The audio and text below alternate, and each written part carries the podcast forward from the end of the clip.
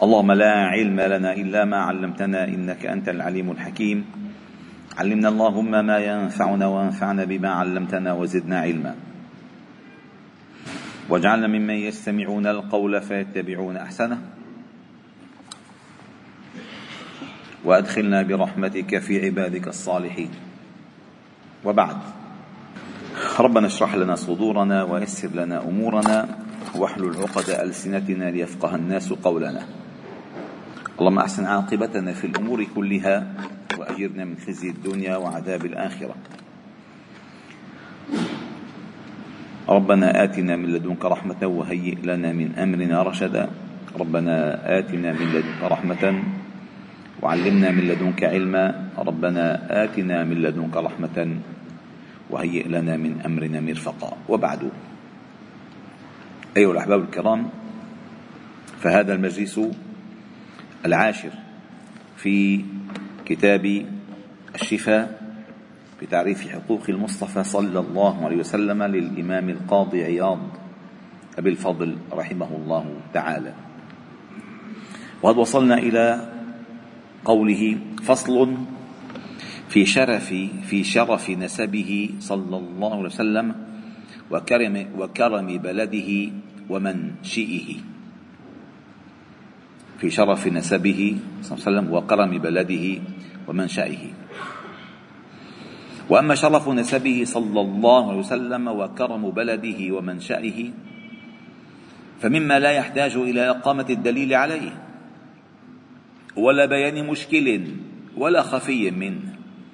فإن نخبة بني هاشم وسلالة قريش وصميمها وأشرف العرب فإنه نخبة بني هاشم وسلالة قريش وصميمها وأشرف العرب وأعزهم نفرا من قبل أبيه وأمه ومن أهل مكة ومن أكرم بلاد الله على الله وعلى عباده. قال حدثنا قاضي القضاة حسين بن محمد الصدفي أبو علي سكر رحمه الله تعالى الشهيد. حدثنا القاضي أبو الوليد سليمان بن خلف حدثنا أبو ذر عبد عبد عبد عبد بن أحمد حدثنا أبو محمد السرخ سرخسي وأبو إسحاق وأبو الهيثم قالوا حدثنا محمد بن يوسف قال حدثنا محمد بن إسماعيل قال حدثنا قتيبة بن سعيد قال حدثنا يعقوب بن عبد الرحمن عن عمرو عن سعيد المقبوري عن أبي هريرة أن رسول الله صلى الله عليه وسلم قال بعثت من خير قرون بني آدم قرنا فقرنا حتى كنت في القرن الذي كنت منه.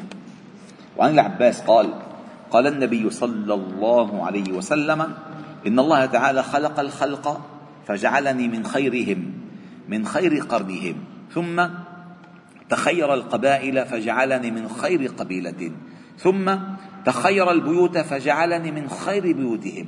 فأنا خيرهم نفسا وخيرهم بيتا. صلى الله عليه وسلم. وعن واسلة بن الأسقع قال قال الرسول صلى الله عليه وسلم صلى الله عليه وسلم إن الله اصطفى من ولد إبراهيم إسماعيل. واصطفى من ولد إسماعيل بني كنانة. واصطفى من بني كنانة قريشا.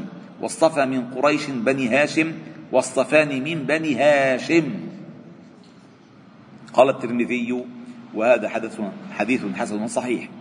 وفي حديث عن ابن عمر رواه الطبري أنه صلى الله عليه وسلم قال إن الله اختار خلقه فاختار منهم بني آدم ثم اختار بني آدم فاختار منهم العرب ثم اختار العرب فاختار منهم قريشا ثم اختار قريشا فاختار منهم بني هاشم ثم اختار بني هاشم فاختارني منهم فلم أزل. خيارا من خيار ألا من أحب العرب فبحب أحبهم ومن أبغض العرب فببغض أبغضهم. صلى الله عليه وسلم. وعن ابن عباس أن النبي صلى الله عليه وسلم كانت روحه نورا بين يدي الله تعالى اللي كيف روحه نور؟ لأن الله تعالى قال خلق الأرواح قبل أن يخلق الأجساد في عالم الذر قال كانت روحه صلى الله عليه وسلم نورا بين يدي الله تعالى قبل أن يخلق آدم بألفي عام. يسبح ذلك النور وتسبح الملائكة بتسبيحه. فلما خلق الله آدم ألقى ذلك النور في صلبه. فقال النبي صلى الله عليه وسلم فأهبطني الله إلى الأرض في صلب آدم. وجعلني في صلب نوح وقذف بي في صلب إبراهيم ثم لم يزل الله تعالى ينقلني من الأصلاب الكريمة والأرحام الطاهرة حتى أخرجني من بين أبوي لم يلتقيا على سفاح قط. يعني هو في سلالته كله زواج مطلوب معروف شرعي ليس من سفاح. وفي حديث خرجت من نكاح ولم أخرج من سفاح. ويشهد لصحة هذا الخبر شعر العباسي في مدح النبي صلى الله عليه وسلم المشهور. فصل. هذا الفصل هذا؟ بدكم تفتحوا يعني النقطة اللي ما بتستعملوها إلا بالطوارئ بذهنكم. دائما في في مخزون استراتيجي. فتحوا لي هالمخزون الاستراتيجي لأن كلام كثير مهم. وهذا الكلام في يعني ما بس في علم الاجتماع يعني علم حقيقة الإنسان. وما, وما الإنسان يألفه وينبغي أن يفعله ويبتعد عنه. قال فصل فيما كان التمدح والكمال بقلته. كيف ذلك؟ أحيانا الإنسان في هذه الحياة الشيء إذا أقل منه كان ممدوحا فيه. والشيء إذا أكثر منه كان ممدوحا فيه. والشيء إذا كان بين وبين كان ممدوحا فيه. وكان بين ذلك قوما. فالإنفاق في الخير إذا أقل الإنسان منه كان ليس ممدوحا فيه. صحيح ولا لا؟ وكثرة الكلام إذا أقل منها كان ممدوحا فيه. فسيذكر لنا الإمام أبو الفضل القاضي عياض ما كان ممدوحا في قلته وما كان ممدوحا في كثرته وما كان ممدوحا في بين بين. صلى الله عليه وسلم وهو الكمال كله. هل هو الكمال كله. قال وهذه المقدمة الآن. قال وأما, وأما ما تدعو ضرورة الحياة إليه مما فصلناه فعلى ثلاثة ضروب أي أنواع. ضرب الفضل في قلته أي نوع إذا اكتسبت الفضل تكون مقلا من ذلك. وضرب الفضل في كثرته وضرب تختلف الأحوال فيه.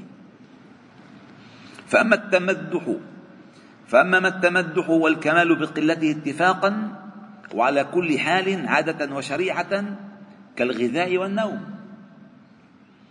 كانوا قليلا من الليل ما يهجعون فمدحت القلة في النوم. قال كالغذاء والنوم. ولم تزل العرب والحكماء تتمادح بقلتهما. الأكل يعني قلة الأكل وقلة النوم. ولم تزل العرب والحكماء تتمادح بقلتهما وتذم بكثرتهما لأن كثرة الأكل والشرب دليل على النهم والحرص والشره وغلبة الشهوة ومسبب لمضار الدنيا والآخرة وجالب لأدواء الجسد وخسارة النفس وامتلاء الدماغ. أي النفس تختلط. بيقول لك مثلا بيجوا بيجوا تعرفوا المشايخ هالايام الله يعينهم. خصوصا اللي بيواجهوا الناس. أغلب الناس لما بدهم يحتكوا بالمشايخ أبو ربيع. بيجي بيستبشر الشيخ بيستبشر إنه جاي جاي طالب علم من بعيد. أو وكان بيكون كبير يعني الرجال بالسن. شيخنا حبيبنا نعم شايف منام سبحان الله. أغلب المشايخ الآن يقصدون للمنامات للأسف. شايف منام وبلش يشرح له منام بيكون أكل قبله شيطان جد ورا عنب وهو مضطر الشيخ إنه يصبر ليسمع الاختلاطات اللي حصلت معه في المنامات. بيكون شيء اضغاث أحلام منو منام. منو منام ابدا. شيخنا عمل لي استخاره شيخنا الله يعين المشايخ فعلا. هالايام هلا عم طيب قال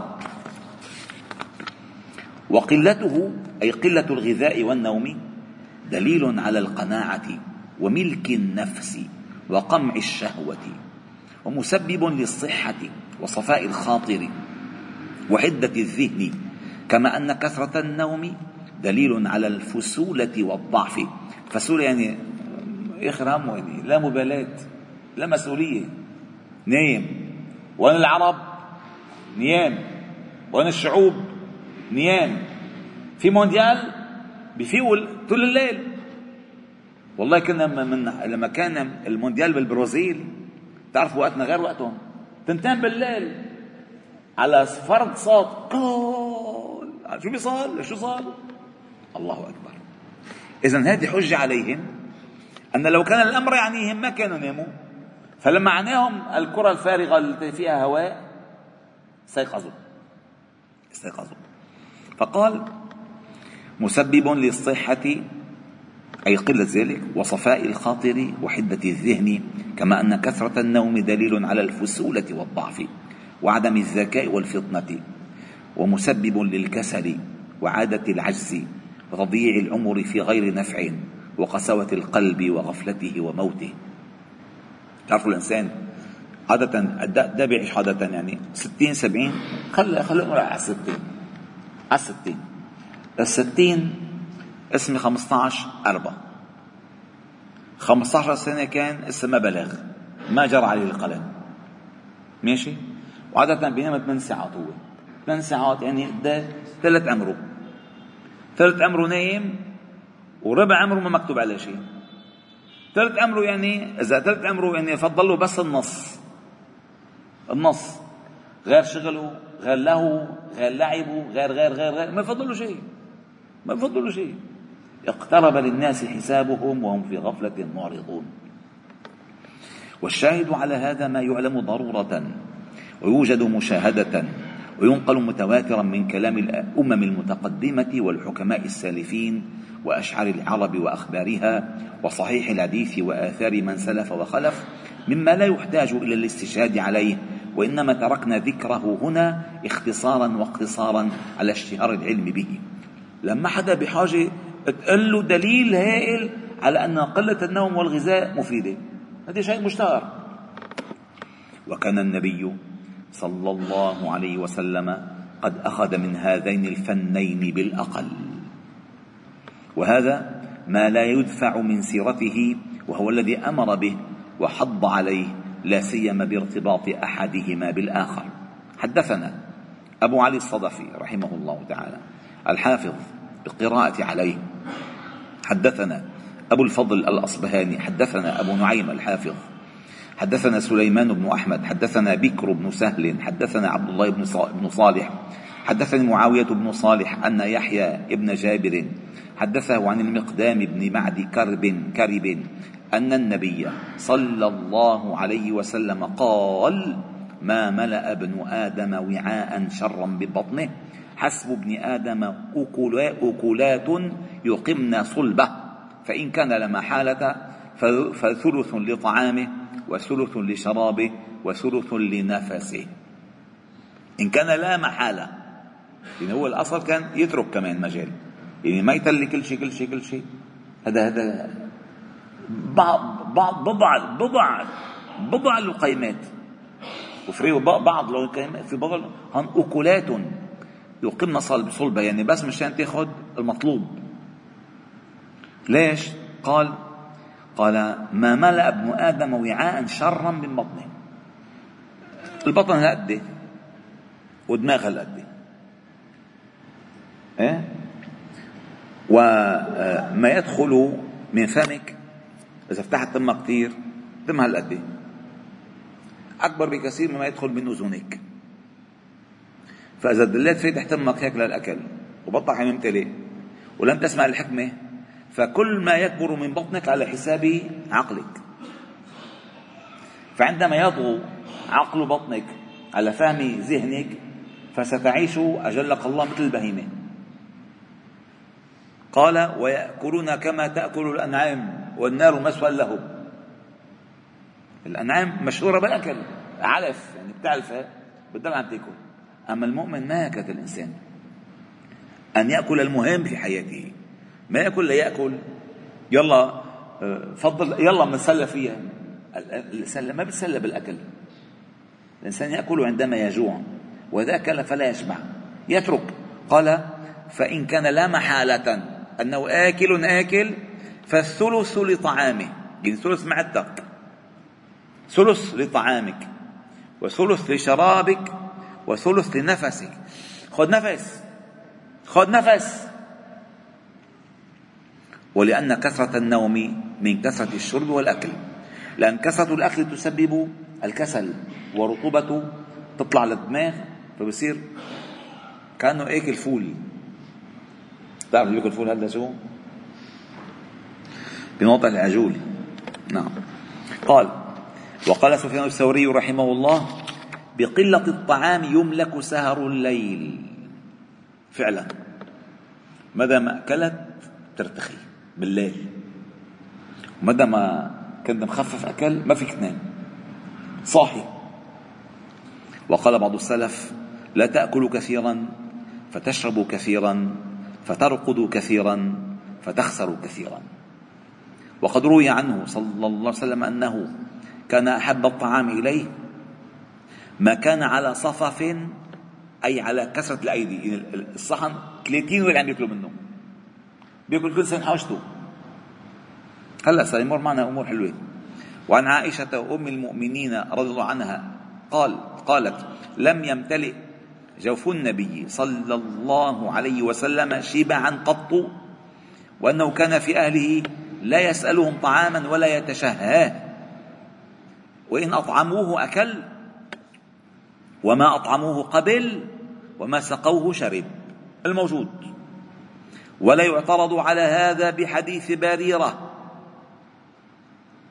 هذا حديث بريرة مهم هذا الحديث. هذه ولا يعترض على هذا بحديث بريرة.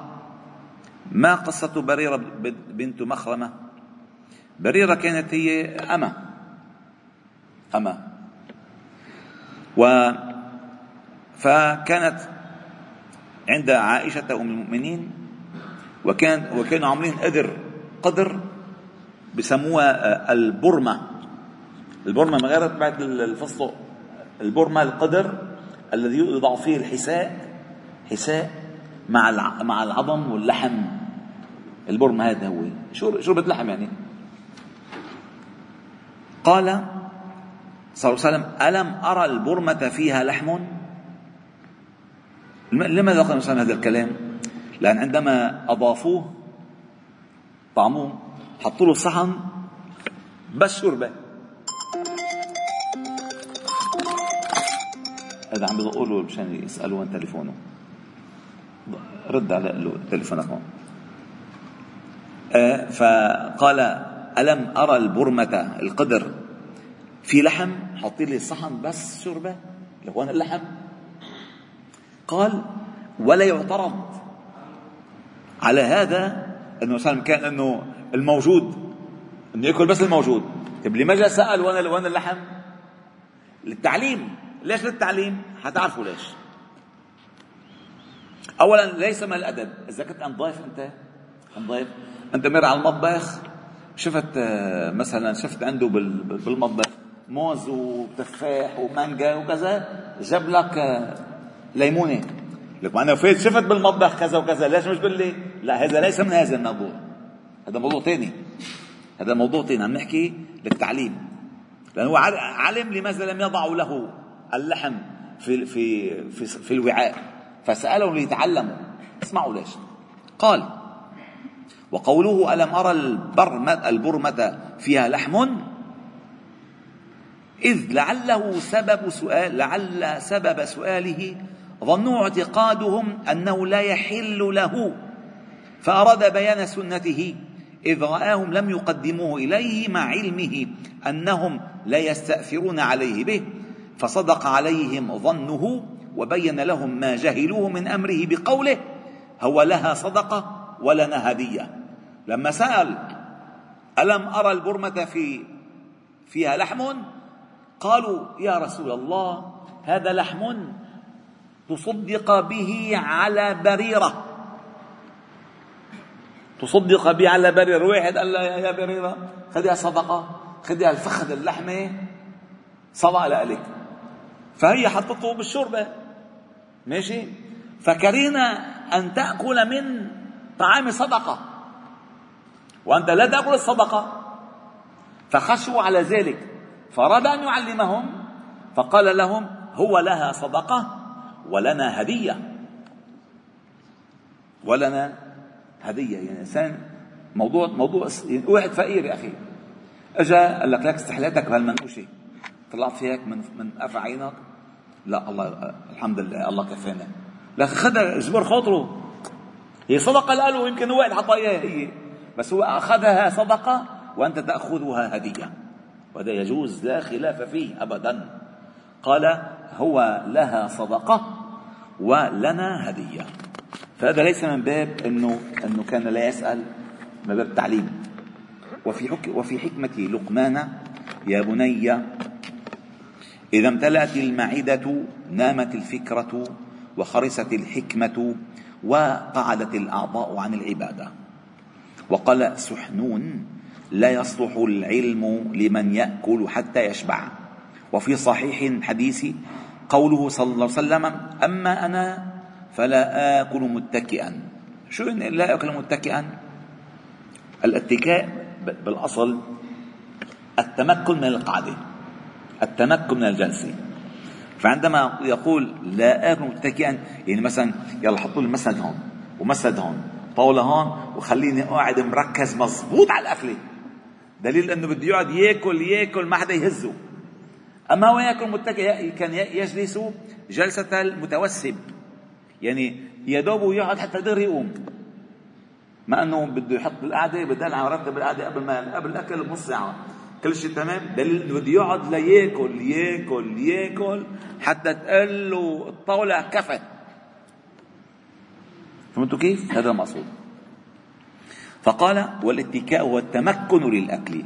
والتقعدد في الجلوس له كالمتربع وشبهه من تمكن الجلسات التي يعتمد فيها الجالس على ما تحته والجالس على هذه الهيئة يستدعي الأكل ويستكثر منه مرتاح.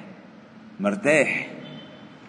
والنبي صلى الله عليه وسلم إنما كان جلوسه للأكل جلوس المستوفز.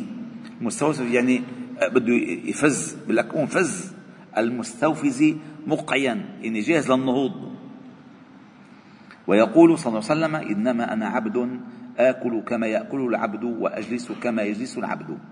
وليس معنى هذا الحديث في الاتكاء الميل على الشق عند المحققين. لأن في ناس فكروا الاتكاء متكئين على الأرائك لا هذا ما المقصود الاتكاء على الأرائك الاتكاء هنا التمكن من الجلسة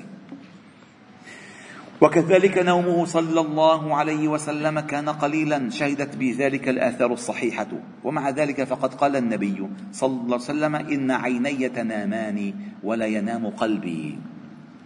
وكان نومه صلى الله عليه وسلم على جانبه الأيمن استظهارا على قلة النوم لأنه على الجانب الأيسر أهنأ لهدوء القلب وما يتعلق به من الأعضاء الباطنة حينئذ ولميلها إلى الجانب الأيسر فيستدعي ذلك الاستثقال فيه والطول مرتاح. أما هيك يقظ. وإذا نام النائم على الأيمن تعلق القلب وقلق فأسرع الإفاقة ولم يغمره الاستغراق في النوم. فصل. نحن هلا ذكرنا في التمدح بقلته؟ الآن في التمد فيما التمدح بكثرته والضرب الثاني هو ما يتفق التمدح بكثرته والفخر بوفوره كالنكاح والجاه. فأما النكاح فمتفق فيه شرعا وعادة فإنه دليل الكمال وصحة الذكورية ولم يزل التفاخر بكثرته عادة معروفة والتمادح به سيرة ماضية. فأما في الشرع فسنة مأثورة فقد قال ابن عباس اللهم ارض عنهم أفضل هذه الأمة أكثرها نساء مشيرا إليه صلى الله عليه وسلم. أي أفضل الأمة من؟ رسول الله صلى الله عليه وسلم. يعني تزوج أحد عشر امرأة وتوفي عن تسع بالإجماع. وفي قول تزوج ثلاثة عشر امرأة وتوفي عن تسع. ولكن الأصح والأشهر أنه تزوج أحد عشر امرأة وتوفي عن تسع ولم يأخذ ذكرا إلا عائشة. الله برضى عنها. توفي وعائشة عمرها كم؟ من يعرف؟ ثمانية عشر سنة. ثمانية عشر سنة. اللهم ارضى عنها. أم المؤمنين. وقد قال عليه الصلاة والسلام تناكحوا تناسلوا فإني مباهن بكم الأمم يوم القيامة. ونهى النبي صلى الله عليه وسلم عن التبتل أي عدم الزواج مع ما فيه من قمع الشهوة وغض البصر اللذين نبه عليهما بقوله من كان ذا طول فليتزوج فإنه أغض للبصر وأحصن للفجر للفرج. حتى لم يره العلماء ما يقدح في الزهد. يعني ليس الزاهد لا متزوج بل قال سهل بن عبد الله قد حببنا إلى إلى سيد المرسلين فكيف يزهد فيهن؟ وهو هو شيخ الزاهدين. ونحوه لابن عيينة كذلك. وقد كان زهاد الصحابة كثيري الزوجات والسرار كثيري النكاح. وحكي في ذلك عن علي بن أبي طالب والحسن بن علي وابن عمر وغيرهم غير شيء. وقد كره غير واحد أن يلقى الله الإنسان عزبا. أي لا زوجة له. فإن قلت فكيف يكون النكاح؟ وكثرته من الفضائل؟ وهذا يحيى عليه السلام ابن زكريا قد أثنى الله تعالى عليه أنه كان حصورا. فكيف يثني الله بالعجز عما يعد فضيلة؟ كيف؟ قال وهذا عيسى بن مريم عليه السلام تبتل من النساء ولو كان كما قررته لنكح أي لتزوج. فعلم الجواب أن ثناء الله تعالى على يحيى عليه السلام بأنه حصور ليس كما قال بعضهم أنه كان هيوبا أو لا ذكر له أي يعني عنده عجز أو عنده عيب في ذكورته أبدا. بل قد أنكر هذا حذاق المفسرين ونقاد العلماء وقالوا هذه نقيصة وعيب ولا تليق بالأنبياء. وقوله حصورا أي يحصر نفسه عما تريده نفسه. نفسه ولا يحصر نفسه. وإنما معناه أنه معصوم من الذنوب أي لا يأتيها كأنه حصر عنها. وقيل مانعا نفسه من الشهوات وقيل ليست له شهوة في النساء. إنه ما إخر همه بس هو موجود. فقد بان لك من هذا أن عدم القدرة على النكاح نقص وإنما الفضل في كونها موجودة ثم قمعها. إما بمجاهدة كعيسى عليه السلام أو بكفاية من الله تعالى كيحيى عليه السلام فضيلة زائدة لكونها شاغلة في كثير من الأوقات حاطة إلى الدنيا. ثم الآن هي في حق من أقدر عليها وملكها وقام بالواجب فيها ولم تشغله عن ربه هي في حقه درجة عليا. وهي درجة نبينا محمد صلى الله عليه وسلم الذي لم تشغله كثرتهن عن عبادة ربه بل زاده ذلك عبادة لتحصينهن وقيامه بحقوقهن واكتسابه لهن وهدايته إياهن بل صرح أنها ليست من حظوظ دنياه هو وإن كانت من حظوظ دنيا غيره. والآية واضحة. يا أيها النبي قل لأزواجك إن كنتن تردن الحياة الدنيا وزينتها. فتعالينا ومتعكن وسرحكن سراحا جميلا. يعني إذا جايين لعندي للزواج مشان الدنيا روح على بيوتكم كلكم ومتعكن أي أطلقكن. ما في ناس بيفكروا ما تكون انه اعطيكم فساتين واعطيكم سنيسل وذهب وخواتم. لا التمتع هنا إن الطلاق والتسريح إن كنتن تردن الحياة الدنيا وزينتها وأنتم معي. ما حيمشي الحال. فتعالينا أمتعكن وأسرحكن سراحا جميلا. وإن كنتن تردن الله ورسوله والدار الآخرة اصبروا. فإن الله أعد للمحسنات منكن أجرا عظيما. يعني إذا ما زواجه منهن لغرق بالدنيا؟ ولا وليس الأصل أن يتزوجن به صلى الله عليه وسلم. ليأخذوا من الدنيا؟ لا هيك ولا هيك. قال ثم هي في حق من أقدر عليها وملكها وقام بالواجب فيها ولم تشغله عن ربه درجة عليا وهي درجة النبي محمد صلى الله عليه وسلم الذي لم تشغله كثرتهن عن عبادة ربه بل زاده ذلك عبادة لتحصينهن وقيامه بحقوقهن واكتسابه لهن وهدايته إياهن. بل صرح أنها ليست من حظوظ دنياه هو وإن كانت من حظوظ دنيا غيره. فقال صلى الله عليه وسلم حبب إلي من دنياكم. فدل على أن حبه لما ذكر من النساء والطيب اللذين هما من أمر دنيا غيره استعماله لذلك ليس لدنياه بل لآخرته. للفوائد التي ذكرناها في التزويج وللقاء الملائكة في الطيب ولأنه أيضا مما يحض على الجماع ويعين عليه ويحرك أسبابه. إذا هذه المسألة ينبغي إن أن تكون واضحة مئة في المئة. عدم الزواج ليس زهدا ليس زهدا والزواج لا يقدح في الزهد. الأصل لماذا تريد أن تتزوج؟ لماذا تريد أن تتزوج؟ وكان حبه صلى الله عليه وسلم لهاتين الخصلتين الطيب والنساء لأجل غيره وقمع شهوته وكان حبه الحقيقي المختص بذاته في مشاهدة جبروت مولاه ومناجاته ولذلك ميز بين الحبين وفصل بين الحالين فقال وجعلت قرة عيني في الصلاة. يعني هذه علاقة دنيوية غير قرة العين. قرة العين ليس في في الطيب وليس في النساء. قرة العين في الآخرة. ولذلك من الأخطاء الشائعة آه، من القصاص والوعاظ. يذكرون الحديث بزيادة حبب إلي من دنياكم ثلاث.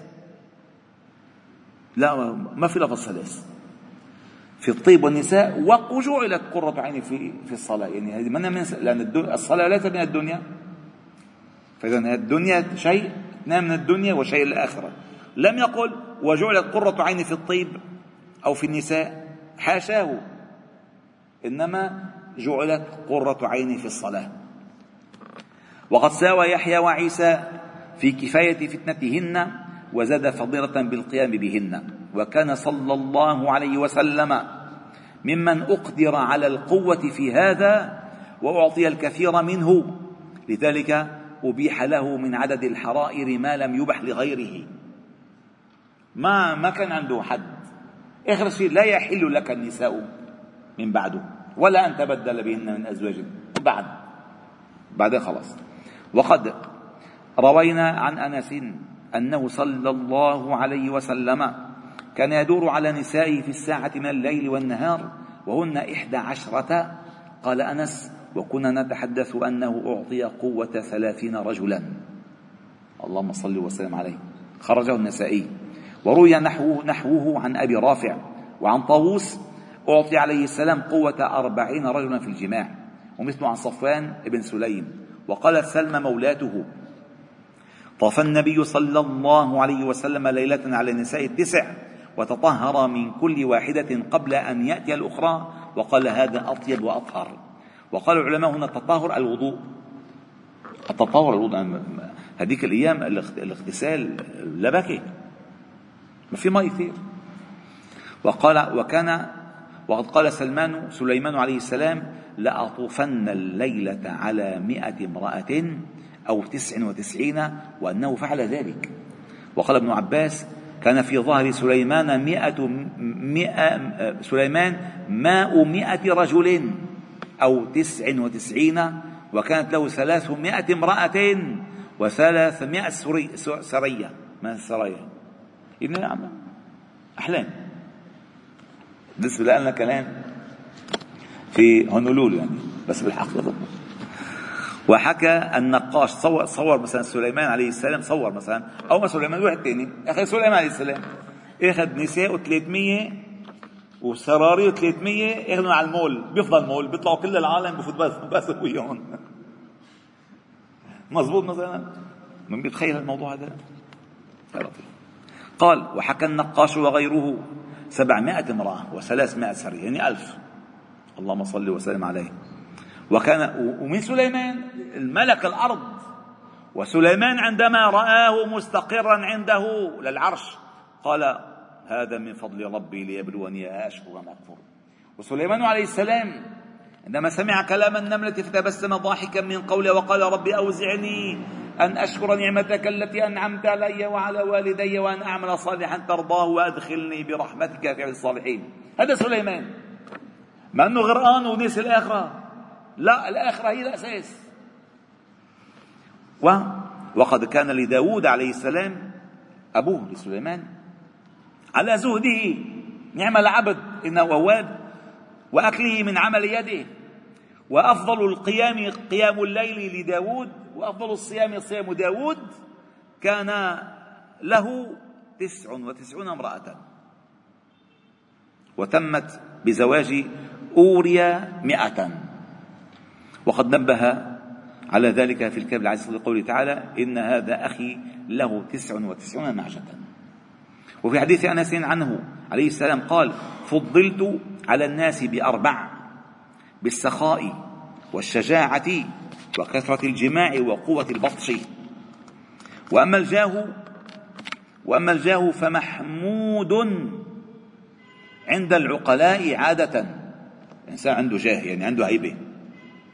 ما ضر يكون معه مصاري بس مهاب بيعملوا له قيمة وبقدر جاهه عظمه في القلوب. وقد قال الله تعالى في صفة عيسى عليه السلام وجيها في الدنيا والآخرة ولكن آفات ولكن آفاته كثيرة. فهو مضر ببعض الناس لعقب الآخرة. شوف حوله بعدين. ولذلك ذمه من ذمه ومدح ضده. وورد في الشرع مدح الخمور وذم, وذم العلو في الأرض.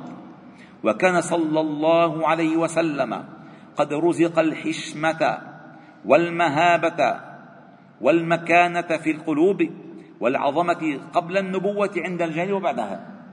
وهم يكذبون ويؤذون أصحابه ويقصدون أذاه في نفسه خفية أما إذا واجههم أعظموا أمره وقضوا حاجته. هيبة. وأخباره في ذلك معروفة سيأتي بعضها. وقد كان يبهت يبهت ويفرق ويفرق من رؤيته من لم يره. أول مرة بيشوفه دغري بيفزع. مهاب. كما روي عن قيلة أنها لما رأته أول مرة أرعدت من الفرق من الخوف. فقال يا مسكينة عليك السكينة. قال يا مسكينة عليك السكينة. وفي حديث أبي مسعود أن رجلا قام بين يديه فأرعد. فقال له صلى الله عليه وسلم هون عليك فإني لست بملك. إنما كنت أرعى لقريش الغنم وكنت آكل القديد. هون عليك. بس ما هيبة كانت ما عنده هيبة. صلى الله عليه وسلم. فأما عظيم قدره بالنبوة وشريف منزلته بالرسالة وإنافة رتبته بالاصطفاء والكرم في الدنيا فأمر ومبلغ النهاية ثم هو في الآخرة سيد ولد آدم. وفي على هذا المعنى هذا الفصل نظمنا هذا القسم بأسره. يعني عم يعطيك كيف كان مهاب ومكمل من الداخل ومن الخارج. صلى الله عليه وسلم. والحمد لله رب العالمين. سبحانه وبحمدك نشهد أن لا إله إلا أنت. نستغفر إليك صلي وسلم وبارك على محمد وعلى آله وصحبه أجمعين. الحمد لله رب العالمين.